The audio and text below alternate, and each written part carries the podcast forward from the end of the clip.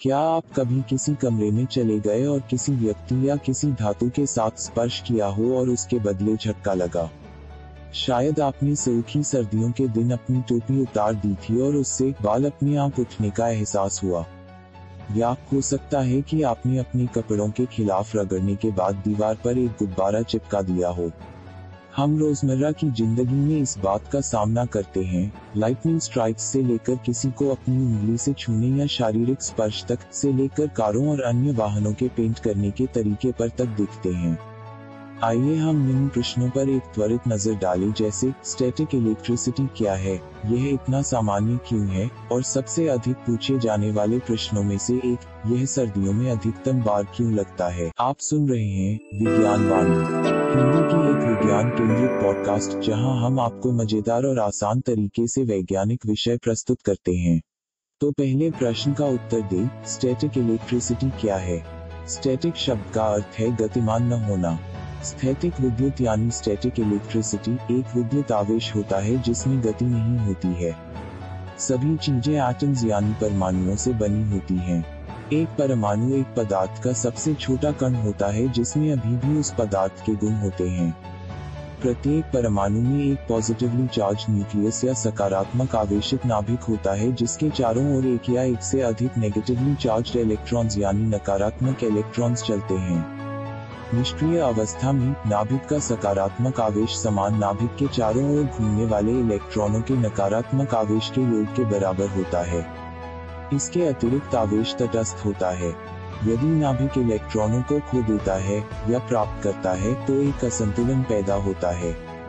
एक परमाणु जो एक या अधिक इलेक्ट्रॉनों को खो देता है, उसके बाद एक सकारात्मक चार्ज पैदा होता है, और एक परमाणु जिसे एक या अधिक इलेक्ट्रॉनों को प्राप्त होता है, एक नकारात्मक चार्ज पैदा होता है और इसे एन कहा जाता है।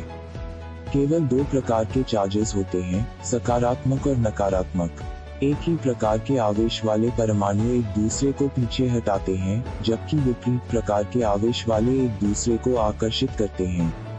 आइए अगले प्रश्न पर नज़र डालते हैं, स्थैतिक बिजली कैसे उत्पन्न होती है?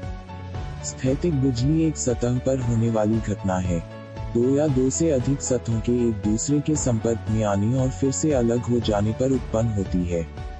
यह एक प्रकार का विभाजन या नकारात्मक इलेक्ट्रॉनों के एक परमाणु से दूसरे में स्थानांतरण का कारण बनता है। आवेश का स्तर या क्षेत्र शक्ति कई कारणों पर निर्भर करता है। पदार्थ और उसके भौतिक और विद्युत गुण, तापमान, आर्द्रता, दबाव और पृथककरण की गति। दबाव या पृथककरण की गति जितनी अधिक होगी, आवेश उतना ही अधिक होगा।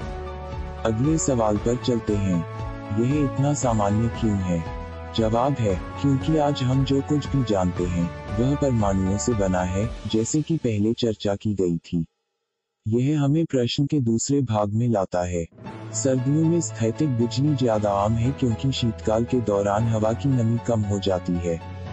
शुष्क हवा कम प्रवाह की होती है, जिसके परिणाम स्वरूप अधिक शक्तिशाली झटके लगते हैं। उदाहरण के लिए, चंद्रमा और मंगल पर विशेष रूप से शुष्क वातावरण है, इसलिए भविष्य के अंतरिक्ष यात्रियों, या उपनिवेशवादियों को अपने इलेक्ट्रॉनिक उपकरणों को चौंकाने से बचने के लिए उपाय करना चाहिए। यद्यपि स्थैतिक बिजली आमतौर पर हानि रहित होती है, बस सही परिस्थितियों में यह ज्वलनशील पदार्थों को प्रज्वलित या विस्फोट कर सकती है, और यह इलेक्ट्रॉनिक्स के लिए भी हानिकारक हो सकती है। यह सब इतना बुरा नहीं है, हालाँकि स्थिर चार्ज के रूप में ट्राइबो इलेक्ट्रिक चार्ज का एक नियंत्रित रूप भी जाना जाता है, कॉपियर और लेजर प्रिंटर या जेरोक्स मशीनों के पीछे की तकनीक के रूप में इस्तेमाल किया जाता है। जो बिजली हम धुआंधार बारिश के मौसम में देखते हैं, वह हमारी फ़सलों और पर्यावरण के लिए आवश्यक है। यह कहा जाता है कि बिजली के रूप में स्थैतिक बिजली पृथ्वी पर जीवन के जन्म के पीछे के अनेक कारणों में से एक है। इस घटना का उपयोग अन्य विभिन्न स्थानों में किया जाता है, जैसे वाहनों की पेंटिंग ताकि ऑयल पेंट या पानी के रंगों के रूप में पेंट आसानी से मिटे नहीं।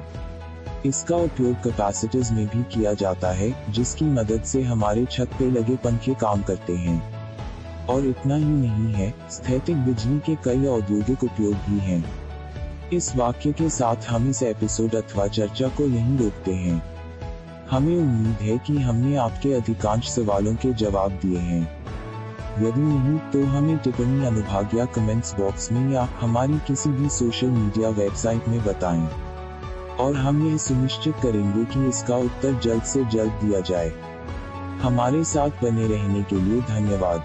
हम जल्द ही एक और आश्चर्यजनक नए एपिसोड के साथ मिलेंगे। अपना ध्यान रखें